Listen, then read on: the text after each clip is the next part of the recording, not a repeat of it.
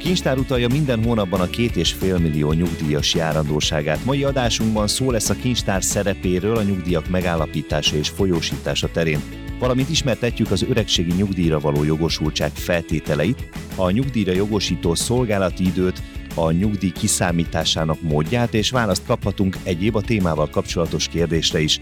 A szervezet 2017 óta lát el társadalombiztosítással, azon belül nyugdíjbiztosítással kapcsolatos feladatokat, amelyek jelentős része nem látható az ügyfelek számára, azonban a nyugdíjak igényléséhez, megállapításához és folyósításához elengedhetetlenek. Szép jó napot mindenkinek, ez itt a Tranzakció Podcast, én Boros Péter vagyok. Mai műsorunk vendége dr. Molnár Ágnes, a Magyar Államkincstár nyugdíjbiztosítási szakigazgatási főosztályának főosztályvezetője. Szerintem mindjárt csapjunk is bele, mert hogy nyugdíj, az mindenkinek elvileg ugyanazt jelenti, aztán remélem, hogy a végén kiderül, hogy tényleg nekem sem mindig volt jó, amikor előzetesen beszélgettünk azt, hogy én mire értem azt, hogy nyugdíj, és mire nem vonatkozik ez a kérdés. Mi a dolga a Magyar Államkincstárnak ezzel kapcsolatban? A Magyar Államkincstár központi nyugdíjbiztosítási szervként látja el a nyugdíjakkal kapcsolatos feladatokat. 2017-ben történt, hogy az Országos Nyugdíjbiztosítási Főigazgatóság beolvadt az államkincstárba, Ettől az időponttól a nyugdíjfolyósító igazgatóság is a kincstárhoz tartozik, és ettől az időponttól látja el a Magyar Államkincstár a központi nyugdíjbiztosítási szerv feladatait. Ezek rendkívül ágazó feladatok, hogy csak a legfontosabbakat említsem, ide tartozik a nyugdíjbiztosítási alapkezelésével kapcsolatos minden feladat, ide érteni kell a nyugdíjakkal kapcsolatos adatok gyűjtését, elemzését, különböző statisztikai kimutatások készítését, és ezek szolgálnak alapul a nyugdíjakkal kapcsolatos prognózisok felállításához. Szintén központi feladat a nyugdíjbiztosítási nyilvántartás kezelése. Ugye itt arról a nyilvántartásról van szó, amely személyenként őrzi minden munkaviszonyjal, járulékfizetéssel kapcsolatos adatunkat. Ez a nyilvántartás gyűjti a foglalkoztatók által bejelentett adatokat, és természetesen rendszerezzük, ugye több évtizedre visszamenőleg megtalálhatóak itt az adatok. Jelenleg az adóhatóságtól kapjuk meg a bevallási adatokat, és ezek lesznek a nyugdíjbiztosítási nyilvántartás részei, és később ugye a nyugdíj megállapításának is ez az alapja. Ugye itt már érintjük az informatikai rendszereket, a nyugdíjak megállapításához és folyósításához kapcsolódóan rendkívül sok informatikai támogatás szükséges. Ezek központilag kerülnek kialakításra és fejlesztésre, itt egy folyamatos fejlesztésre kell gondolni, aminek az elsődleges célja nem csak az, hogy a jogszerzési adatok mindig rendelkezésre álljanak az ügyintézők számára hiánytalanul, de arra is, hogy az ügyfelek elektronikus ügyintézését támogató szolgáltatásokat kialakítsuk és fejlesszük. Kíváncsi lennék azért, hogy mennyiben más egy ma született gyermeknek majd, amikor elér a 65 éves koráig, és esetleg nyugdíjba mehet, az ő adatai, vagy a bevitel ebbe a digitális világba, és mennyi az, aki jövő héten tölti be a 65-öt és szeretné kiszámítatni, azért ott teljesen máshonnan kell összeszedni ezeket a papírokat, amit említettél. Igen, gyakorlatilag a papírokat ilyenkor már összeszedni nem kell, jó esetben ezek a nyilvántartásban szerepelnek, Ugye nagyon sok múlik azon, hogy a foglalkoztatók hogyan teljesítik az adminisztrációs kötelezettségeiket. Tehát amit bejelent a foglalkoztató, az a nyilvántartásunkban megtalálható évtizedek múlva is, ezek az adatok nem kerülnek selejtezésre. Ami viszont nem került bejelentésre, vagy azért, mert olyan jogviszonyról van szó, amire nem volt előírva a bejelentési kötelezettség, vagy azért, mert elmulasztották, ott jön szóba, hogy utólag iratokat kerítsünk elő a jogviszonyok bizonyítására. Itt elsősorban ugye, hogy milyen jellegű volt a jogviszony, és mettől meddig tartott. Ugye nagyon fontos az, hogy azért nagyon sokat köszönhetünk, meg segíti az életünket ez a digitalizáció, hogy te is említed, és az, aki viszont érdeklődni szeretne, az, hát már sokszor elmondtuk ebben a műsorban, aki ismeri a műsort, hogy azért a Magyar Államkincstár honlapján szinte minden információ egyébként megvan, csak tudni kell benne válogatni, akár a nyugdíjjal kapcsolatban is. Igen, a honlapon elsősorban tájékoztató jellegű anyagokat helyezünk el, minden ellátásra vonatkozóan a legfontosabb tudnivalók megtalálhatóak, Ha valaki viszont arra kíváncsi, hogy ő rá vonatkozóan a nyugdíjbiztosítási nyilvántartásban milyen adatok szerepelnek, akkor az nyilvánvaló, hogy a honlapról nem érhető el, viszont a elektronikusan kivonat, illetőleg hatósági bizonyítvány kérhető ezekről az adatokról a magyarország.hu oldalon, a nyugdíjbiztosítási témájú ügyek között meg lehet találni az ehhez szükséges iratokat, amiket elektronikusan be lehet nyújtani. Az is nagyon érdekes, hogy nem mindenki csak Magyarországon élte az életét, és nem mindenki csak Magyarországon gyűjtött pénzt akár majd a nyugdíjához. Ebben az esetben, és azt már említetted, hogy a mi hatóságunk keres meg más hatóságokat és gyűjti be az információt, akár az én érdekemben is, mint állampolgár. De ugyanez van így a külföldi országokkal? Igen. Ugye tényleg ma már szinte nincs olyan család, ahol ne lenne valaki, aki külföldön is dolgozik hosszabb, rövidebb ideig. Itt meg kell különböztetni az Európai Unió tagállamaiban végzett munkát, illetőleg vannak úgynevezett egyezményes országok, amelyekkel Magyarországnak kétoldalú egyezménye van, illetőleg az úgynevezett harmadik országokat. Az Unió egyik alapelve a munkaerő szabad mozgásának a biztosítása, olyan szabályokat alkotott meg az Unió, hogy ne érje hátrány azokat, akik több országban is dolgoznak életük során. Erre egy úgynevezett koordinációs rendelet került kialakításra, ami minden tagállamban kötelezően alkalmazandó, amellett, hogy minden ország a saját szabályai szerint állapítja meg az ellátásokat. A koordináció egyik lényege, hogy a tényeket azonos módon veszük figyelembe, tehát hogyha valaki uniós országban dolgozott, akkor Magyarországon is ezt figyelembe veszik. Az országok nyugdíjbiztosítási szervei közlik egymással az igénylők adatait, közlik, hogy hogyan minősítik az ő munkavégzését, meddig volt biztosított. Ez sokaknak megkönnyíti a nyugdíjigénylést. Műsorunk második felében majd részletesen belemegyünk abba, hogy hol, hány éves kortól, mit hogyan lehet igényelni, hol adjuk be, milyen módon, milyen űrlapokon. Itt az első részben törekszünk bemutatni azt mondhatom, hogy általánosságban a magyar nyugdíjrendszert, amihez köze van az embereknek, tehát mindenképpen olyan részét, amelyekkel találkozhatunk, meg fontos nekünk. Ugye az is egy másik kérdés, hogy sokan azt gondolják, hogy az államkincstár majd jó kiszámolja a nyugdíjukat, de gyakorlatilag azért ez egy összetettebb rendszer, mert a kormányhivatalokban történik ez a bizonyos feladat. Igen, ezt fontos tudni, hogy minden nyugdíjigényt a kormányhivatalok bírálnak el. A kormányhivatalok nyugdíjbiztosítási főosztályai, ezek megyeszékhelyen működő hivatalok. Akik külföldön is dolgoztak, az ő esetükben kivétel a Budapest főváros kormányhivatala jár el kizárólag, tehát akinek külföldi munkaviszonya van, vagy éppen külföldön él és magyar szolgálati idővel is rendelkezik, nekik Budapest főváros kormányhivatalához kell benyújtaniuk az igényt. Éppen azért van jelentősége egy központi nyugdíjbiztosítási szervnek, mert területi szinten irálják el az igényeket, mégis egy egységesen működő háttérrendszert kell biztosítani ehhez, és ez az államkincstár feladata.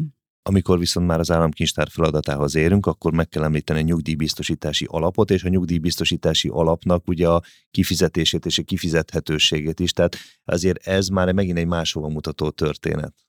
Igen, de ez a megközelítés is nagyon fontos ahhoz, hogy valójában tisztázzuk, hogy mit is nevezünk nyugdíjnak. Ugye a nyugdíjbiztosítási alap fogadja be a nyugdíj célú járulék befizetéseket, és ezekből a befizetésekből történik a nyugdíjak havonkénti kifizetése is. Ezt nevezik szakszóval felosztó kirovó rendszerű finanszírozásnak. A nyugdíjbiztosítási alapból kizárólag nyugdíjak finanszírozhatóak, saját jogú nyugdíjnak nevezzük az öregségi nyugdíjat, ugye mert saját járulékfizetésünkkel szerzünk erre jogot, ezen kívül még hozzátartozói ellátásokat is folyósítunk, amit szintén a saját járulékfizetésünkkel szerzünk jogot a túlélő hozzátartozóink számára. Az özvegyi nyugdíj, árvaellátás, szülői nyugdíj mindenki számára ismert. Ez gyakorlatilag a nyugdíjak köre. Vannak olyan nyugdíjhoz hasonló rendszeres pénzellátások még, amiket szintén a nyugdíj megállapító szervek állapítanak meg, szintén a nyugdíjfolyósító igazgatóság folyósít havonta, és még a kiszámítás módja is hasonlít a nyugdíjra, de ezek nem nyugdíjak, gyakorlatilag a szolgálati járandóságra gondolok, korhatár előtti ellátásra, táncművészeti életjáradékra. Tehát aki ilyen ellátásban részesül, társadalombiztosítási szempontból nem minősül nyugdíjasnak. Ennek esetleg jelentősége ott lehet, hogyha munkát vállal, eltérő járulékfizetési szabályok vonatkoznak rá. Érdekes, mert egyébként ők is lehetnek nyugdíjasok majd később. Természetesen az öregségi nyugdíjkor határ betöltésekor, mivel ők addig nem voltak nyugdíjasok, lehetőségük van nyugdíjat igényelni de az is lehet, hogy egyébként ők azt mondják, hogy köszönöm, nem szeretnék nyugdíjas lenni, így szeretném élni az életemet, életem végéig ezzel a járulékkal? Hát azért nem ennyire egyszerű a helyzet. Ezek az úgynevezett korhatár előtti ellátások, ahogy a nevük is sugalja, csak az öregségi nyugdíj korhatár betöltéséig járnak tehát nyugdíj igénylésre sor kell, hogy kerüljön. Van lehetőség arra, hogy a korhatár előtti ellátás összegével azonos legyen a nyugdíj, vagy ha esetleg annál kedvezőbb tud lenni, vagy korbetöltésig van olyan el nem ismert szolgálati ideje valakinek, ami megalapozza a nyugdíjigényt, akkor új nyugdíjszámításra kerül sor. Nagyon érdekes, bár ugye én azt gondolom, hogy 65 évesen sem feltétlen kell, hogy öregnek érezzük magunkat, de hát így hívják ezt, hogy öregségi nyugdíj. Ebből a szempontból ugye az öregségi nyugdíj az, aminek ugye a kiszámításához nekem majd kell az államkincstár, illetve egész pontosan ugye a hatóságoknak a segítsége, és onnan indul, amikor azt megállapították, meg van egy határozat, és akkor hivatalosan én onnantól vagyok öregségi nyugdíjra jogosult. Pontosan, a határozatot úgy könnyű megérteni, hogy egész életünkben a nyugdíj jogszerzésünket gyűjti a nyugdíjbiztosítási nyilvántartás, amit a kormányhivatal tulajdonképpen összegez értékel egy, egy havi nyugdíj összegben. Ez a határozat azonban átkerül a nyugdíjfolyósító igazgatósághoz, pontosabban már a kincstárhoz, és havonként innét fogják utalni a nyugdíjat, és egész nyugdíjas életünkben már a nyugdíjfolyósító igazgatóság intézi a mi ügyeinket. Tehát átkerülünk a kormányhivataltól a nyugdíjfolyósítóhoz, Innét kapjuk a különböző értesítéseket, elszámolásokat, a nyugdíjemeléseket évről évre a nyugdíjfolyósító igazgatóság hajtja végre, de ha van olyan jogosultsági feltétel, például árváknál a tanulmányok folytatása, ezt is a nyugdíjfolyósító igazgatóság vizsgálja, mindaddig, amíg ellátásban részesülünk.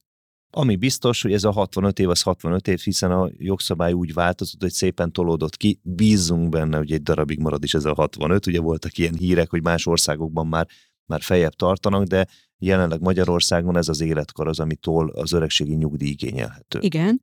Most értünk a végére gyakorlatilag egy folyamatos korhatáremelésnek, tehát a 2022-es év az első év, amikor már 65 évesen lehet csak nyugdíjba vonulni, és mivel, hogy most értünk a végére az emelésnek, tényleg bízhatunk benne, hogy egy ideig ez a korhatár marad. Megvalom őszintén, amikor készültem erre a beszélgetésre, és utána is olvastam, még akkor sem jutott az el hozzám, hogy az a tévhit, amit én is gondoltam a nyugdíjról, az nem is úgy van. Most gondolok arra, hogy meg amikor mi a műsor előtt is ezért egy kicsit beszélgettünk erről, teljesen biztos voltam abban, hogy nekem nem az számít, amit az egész életemben dolgoztam, és amennyit nyugdíjárulék jogcímén én utána befizettek, hanem biztos van itt ez a majd a vége előtt valamennyivel, és akkor addig nekem nem is fontos, hogy dolgozom. És aztán akkor derült ki számomra, hogy én teljesen komoly tévhitben vagyok, de nem csak én vagyok ilyen tévhitben, hanem szerintem az országnak legalább a fele. Igen, érdekes módon valóban él ez a tévhit, én is tapasztaltam. Azt kell, hogy mondjam, hogy az a rendszer, ami hát szerintem már talán 30 éve is megszűnt, hogy a nyugdíjazás előtti évek keresetéből számítják a nyugdíjat, ez annyira nem igazságos, mert valóban van, akinek a nyugdíjazás előtti években a legmagasabb a keresete, emiatt jóval magasabb nyugdíjra lenne jogosult, mint ami az egész élet keresete alapján a járulékfizetéssel megalapozásra kerül, de lehetnek olyanok is, akiknek pont a nyugdíjazás előtti években nem megy olyan jól, vagy nehezen helyezkednek el, vagy alacsony jövedelműek. Az ő esetükben nem jelenne meg a nyugdíj összegében, hogyha a megelőző években viszont magas jövedelem után fizettek volna nyugdíjat. Már több évtizede áttért a rendszer az úgynevezett életkeresetből történő nyugdíjszámításra. Ma még nem a teljes életkeresetet tudjuk figyelembe venni, mert 1988. január 1-től kezdtük az adatokat olyan rendszerben gyűjteni, hogy a nyugdíjhoz ezek majd figyelembevételre kerüljenek. Ez most 34 évet jelent, de mind a 34 év keresetét beszámítjuk a nyugdíjba. Gyakorlatilag, aki most lép ki a munkaerőpiacra, tehát beszélünk egy 18 éves fiatalról, ő neki akár, hogyha marad ez a jogszabály, tegyük mindig hozzá, akkor 65 éves koráig, amit ő utána befizettek, tehát nagyon fontos, hogy nem egyébként a keresete, hanem a keresetéből, ami az adók alapján a nyugdíj jogcímen be lett fizetve, annak az átlaga lesz az, ami meghatározza nagyjából egészéből az ő nyugdíját. Ezt így jól mondom? Nem. Pontosítani kell. Úgy képzeljük el, hogy a rendszer kialakításakor az volt a jogalkotó célja, hogy a nettó keresetünk, amiből élünk életünk során, annak meghatározott részét pótolja a nyugdíjunk, ha már nem tudunk keresni. Tehát mindenképpen a kereset az, ami a nyugdíjszámítás alapja. A járulékfizetés ahhoz szükséges, hogy valóban megvalósuljon a jogszerzés. Ezt úgy kell elképzelni, mint egy biztosítási rendszerben a biztosítási díj befizetését hónapról hónapra, de nem a befizetett járulékból, hiszen ez körülbelül 10% évek óta a nyugdíj célú járulék, tehát nem ebből számolunk, hanem a keresetből egy nagyon bonyolult szisztéma szerint, amire talán később még lesz alkalmunk kitérni. Igen, de azért azt is tudni kell, hogy vannak bizonyos szakmák, mint például akár a miénk is, akik itt a médiában dolgozunk, vagy dolgoztunk, hogy itt az egyszerűsített közteherviselési hozzájárulás, az az ECHO, mert mindenki boldog volt, hogy egy kicsivel többet kap ugye nettóban, de hát itt azon a részen felül általában ugye minimálbér környékére szokták beállítani az alapot, de a fölöttes részben meg nem számít bele. Tehát ugye ez meg tipikus az lesz, hogy azt gondolnánk, de közben mégsem, tehát nekünk a nyugdíj része onnantól kezdve odáig számít, ameddig az a bizonyos adózott igen. alap van. Ezt akkor viszont így ez. Így, ez így teljesen precíz, igen. Illetve nem hurrá, mert a fene tudja azt, hogy ma azt gondolom 18-20 éves koromban már rég volt nekem is, de hogy azt gondolja az ember, hogy ez nem számít, de igenis számít. Tehát a nap végén, 65 éves korunkban, ott azért az elszámolásnál azért ez is latba esett, hogyha mondjuk 10-20 évig csak minimálbér után kaptuk egyébként ezeket a járulékokat. Igen, ez valóban egy kétoldalú dolog. Az embernek a napi felhasználásra is szüksége van a jövedelmére, de gondolnia kell arra, hogy időskorában mi lesz a megélhetési alapja. Ugye sajnos ma az átlag egyénnek nincs arra lehetősége, hogy akkora összegeket halmozzon fel időskorára, amiből ő több évtizedig meg tud élni. Ezért rendkívül fontos, hogy az állam biztosítja ezt a nyugdíjbiztosítási rendszert, mert hiába hangoztatják azt fiatalok, idősek, hogy egy idő után nem lesz nyugdíj, gyakorlatilag saját maga időskoráról senki nem tud dolgozni, aki átlagkeresetű. A szolgálati idő, ez is egy ilyen jól hangzik, mert olyan, mintha a rendőrségnél dolgoznánk, de nem erről van szó, hanem arról, hogy hány évet kell ahhoz dolgoznunk, hogy a jogosultság meg legyen. És ugye itt, itt megint ketté kell bontanunk a dolgot, ugye az az átlag az, amit azt gondolom, hogy már majdnem mindenki tud, hogy legalább 20 év szolgálati idő kell ahhoz, hogy 65 éves koromban én bekéreckedjek a rendszerben, teljes jogon. De ugye itt aztán tudunk menni visszafelé is egy kicsit. Igen, ez a 20 év, ez az úgynevezett teljes nyugdíjnak az alapfeltétele, öregségi nyugdíjkorhatár betöltésekor. Akinek nincs 20 év szolgálati ideje, de legalább 15 éve van, ő is jogosult lehet nyugdíjra, ezt résznyugdíjnak nevezzük, gyakorlatilag ugyanúgy a keresetből és a szolgálati időből számítjuk ezt is, viszont ez akár a nyugdíjminimumnál alacsonyabb összegű is lehet. Ami azt jelenti, hogy most is a nyugdíj minimum az 20 pár ezer forint, tehát annál még kevesebb összegnél, hát nyilván azért az a életet nem Nem lehet feltétlenül sem. lesz alacsonyabb. Csak lehet alacsonyabb, hogyha igen, igen, annyira keves, igen. kevés pénzt kapott igen. a munkája során. Van azonban azért egy-két kivétel, mert mindig van kivétel, ugye? Tehát a szolgálati időtől függetlenül van a Nők 40 program, amivel szintén azért itt jól meg tudjuk keverni itt a dolgokat. Igen, igen, igen. Az életkortól függetlenül lehet a nők 40-et igénybe venni, nem a szolgálati időtől. De ott is van a szolgálati, ott is számít? A nyugdíj számításnál ott is. Ugye ez azt hiszem eléggé közismert, hogy csak a nők számára elérhető ez a lehetőség, hogy 40 év jogosultsági idő esetén életkortól függetlenül kérhesse valaki a nyugdíjazását. Ez az egyetlen olyan ellátás, amit az öregségi nyugdíjkorhatár előtt meg lehet állapítani, és nyugdíjnak, saját jogú nyugdíjnak minősül. Ennek azért nagyon komoly jogosultsági feltétele van. Ez a 40 év jogosultsági idő nem teljesen azonos a 40 év szolgálati idővel, kicsit szigorúbban számítjuk, kizárólag a kereső tevékenységgel szerzett szolgálati időt lehet ide beszámítani, valamint az olyan éveket, amikor az igénylő gyermeknevelés címén folyósított ellátásban részesült. Azt is meghatározza a jogszabály szigorúan, hogy ebből a 40 év jogosultsági időből a kereső tevékenységnek legalább 32 évet el kell érnie. Természetesen vannak itt is kivételek, hogy a négynél több gyermeket nevelő édesanyának egy-egy évvel csökkenhet ez a kereső tevékenység feltétel, de ezt eléggé nehéz teljesíteni sok gyerek mellett ha a kivételekről beszéltünk, azért, hogyha általánosságban nézzük, akkor hogyan kerül kiszámításra az öregségi nyugdíj? Ennek egy részét már ugye elmondtuk. Igen, tehát már említettük, hogy két fő tényező jelenik meg a nyugdíj összegében. Az egyik az, hogy milyen hosszú ideig fizettünk járulékot, tehát milyen hosszú ideig voltunk a biztosítási rendszerben, gyakorlatilag ez a szolgálati idő, a másik tényező, hogy milyen magas összeg után fizettünk járulékot, tehát milyen magas kereseteink voltak. Ebből a két tényezőből áll össze a nyugdíj számítása. Ez egy rendkívül bonyolult számítás. Itt arról van szó, hogy 1988. január 1-től a nyugdíjazás napjáig elért minden keresetet beszámítunk. Naptári évenként a bruttó kereseteket nettósítjuk olyan módon, hogy annak az adott naptári évnek a járulékfizetési és adó levonási szabályait alkalmazzuk évenként külön-külön. Ezeket a nettósított kereseti adatokat összesítjük, és ebből egy átlagot kell képeznünk. Ahhoz, hogy megfelelő legyen ez az átlag, szükséges, hogy a az országos nettó átlagkereset évről évre történő változásának megfelelő számmal a korábbi évek kereseteit felszorozzuk a nyugdíjazást megelőző év kereseti szintjére. Ez az úgynevezett valorizáció. Úgynevezett valorizációs szorzószámokat képeznek az átlagkeres, országos nettó átlagkereset növekedésből.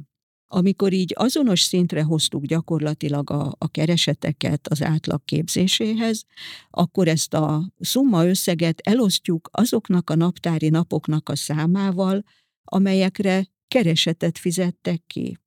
Tehát, ha egy naptári éven belül egy pár hónapig az embernek nem volt jogviszonya, nem volt keresete, akkor azokat a napokat kiejtjük a nyugdíjszámításnál.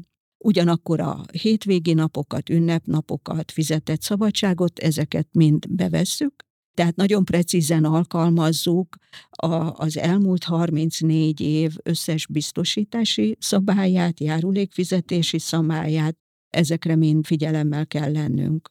Ugye ott tartottunk, hogy elosztjuk a naptári napok számával, amire ez a kereset kifizetésre került, ebből lesz nekünk egy napi kereseti átlagunk, ezt megszorozzuk 365-tel, így lesz egy évi kereseti átlagunk, majd elosztjuk 12-vel, és ez lesz az az öregségi nyugdíj alapját képező havi átlagkereset, aminek a megszerzett szolgálati időhöz tartozó százaléka lesz a nyugdíj.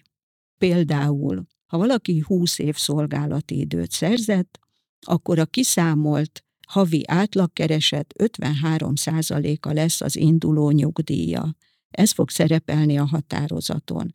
Minél hosszabb szolgálati idővel rendelkezik az ember, annál nagyobb százaléka lesz az átlagkeresetnek a nyugdíj. 40 év szolgálati idő esetén 80 százaléka lesz a nyugdíj az átlagkeresetnek. Viszont akármennyire is jelentős tényező a szolgálati idő, nyilvánvaló, hogy a keresett nagysága sokkal jobban befolyásolja a nyugdíj összegét, tehát nem mindegy, hogy minek veszem a 80 át 2013 óta nincs úgynevezett járulékplafon, akkor addig csak meghatározott jövedelem összegig kellett járulékot fizetni, és csak ezt számítottuk be a nyugdíjba. Ugye ez meg is határozta, hogy mennyi lehet a maximális nyugdíj. Ez meglehetősen korlátozta a nyugdíjak színvonalát. 13 óta a kiemelkedően magas jövedelmekből is történik járulékfizetés, tehát ezek a magas jövedelmek teljes egészében beszámítanak a nyugdíjba, és ezért fordulhat elő, hogy kiemelkedően magas összegű nyugdíjakat is megállapítunk.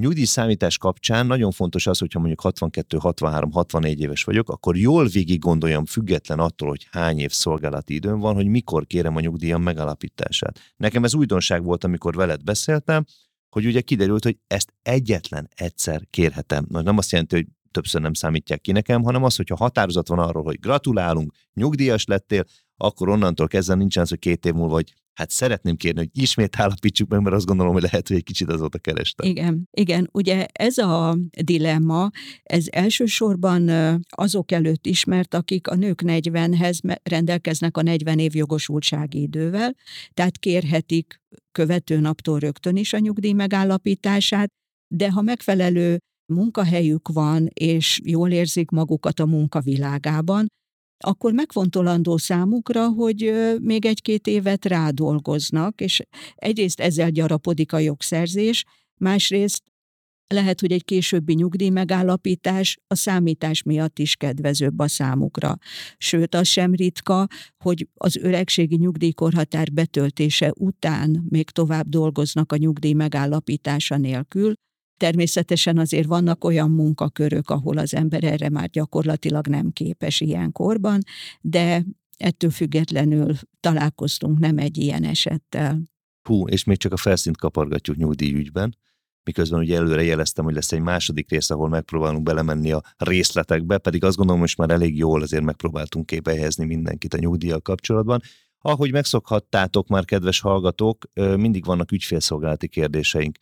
Ez pontosan arról szól, hogy bennünket is ugyanúgy érintett bármi más, ami érkezik az ügyfélszolgálathoz, és ezért most ezekből a kérdésekből válogatunk, válogattunk. A fiam Németországban dolgozik, van-e arra lehetőség, hogy megállapodásra járulékot fizessek javára, hogy az alatt itthon is gyarapodjon a nyugdíjszerzése? Ugye erről már félig meddig beszélgettünk, de hogy mi a helyzet ilyenkor? A megállapodáskötésről azt hiszem érdemes bővebben beszélni. Ugye ez a megállapodáskötés azt jelenti, hogy valaki, aki nem áll biztosítási jogviszonyban, tehát járulékfizetést nem tud teljesíteni, önként vállalja, hogy járulékot fizet, nyugdíjjogszerzés céljából. Ilyen megállapodást más javára is köthetünk, tehát a feltett kérdésre ugyanaz a válasz, hogy ilyen lehetősége nincs a konkrét esetben a kérdezőnek, de nem azért, mert ő más javára szeretne kötni. Azért nincs lehetőség ilyen megállapodást kötni, mert éppen az unió koordinációs szabályai miatt, aki Németországban biztosított, mivel dolgozik, Magyarországon is úgy kell tekintenünk, mint biztosításban álló személyt. Tehát egyidejűleg nem lehet két jogszerzése, kizárt ilyen esetben a megállapodás alapján történő járulékfizetés. Jöjjön a következő kérdés. 65 éves koromig nem lesz meg a 20 évem, de nem szeretnék résznyugdíjas lenni, mit lehet ilyenkor csinálni? Azt hiszem, ezt már érintettük az elején, csak így szörmentén, de nagyon jó, hogy van egy konkrét kérdés is. Igen. Ebben. Ugye, ha az ember beadja a nyugdíjigényt, és nincs teljesen tisztában azzal, hogy pontosan mennyi szolgálati ideje is van, és a nyugdíj megállapító határozatból derül ki a számára, hogy az ő esetében a 20 év nincs meg, és akár ha egy nap is hiányzik, akkor az már nem tekinthető 20 év alapján megállapított nyugdíjnak. Ilyen esetben is megtörténik a nyugdíj megállapítás, ugye résznyugdíj megállapításról szól a határozat, Azonban szerepelni fog a határozaton, hogy hány nappal kevesebb a szolgálati ideje az igénylőnek a 20 évnél, és lehetősége van a hiányzó napokra eső járulékot egy összegben befizetni, amennyiben ezt a határozat készhezvételét követő 30 napon megteszi, akkor gyakorlatilag teljes nyugdíjat fognak a számára megállapítani, kap egy új nyugdíjhatározatot, ami már a pótlólagos járulék befizetéssel szerzett szolgálati időt is figyelembe veszi. De a másik lehetőség az, hogy esetleg a korhatár betöltése után is dolgozik valaki a nyugdíjigénybevétele nélkül. Ebben az adásban körbejártuk, hogy mik a legfontosabb tudnivalók az öregségi nyugdíjról, és mi az államkincstár szerepe a nyugdíjakkal kapcsolatban. Tartsatok velünk a Tranzakció Podcast következő adásában is, hiszen folytatjuk, megismerhetjük, hogy mi a nyugdíjak igénylésének a menete, és betekintést kapunk abba a folyamatba, aminek az eredményeként havonként megjelenik a számlánkon a nyugdíjunk összege. Hallgassátok legközelebb is a Tranzakció Podcastot, amely egyben kalauz is a kincstári ügyekben, Ebben a mai adásban dr. Molnár Ágnes a Magyar Államkincstár nyugdíjbiztosítási szakigazgatási főosztályának főosztályvezetője volt a vendégünk, én Boros Péter vagyok, várlak bennetek.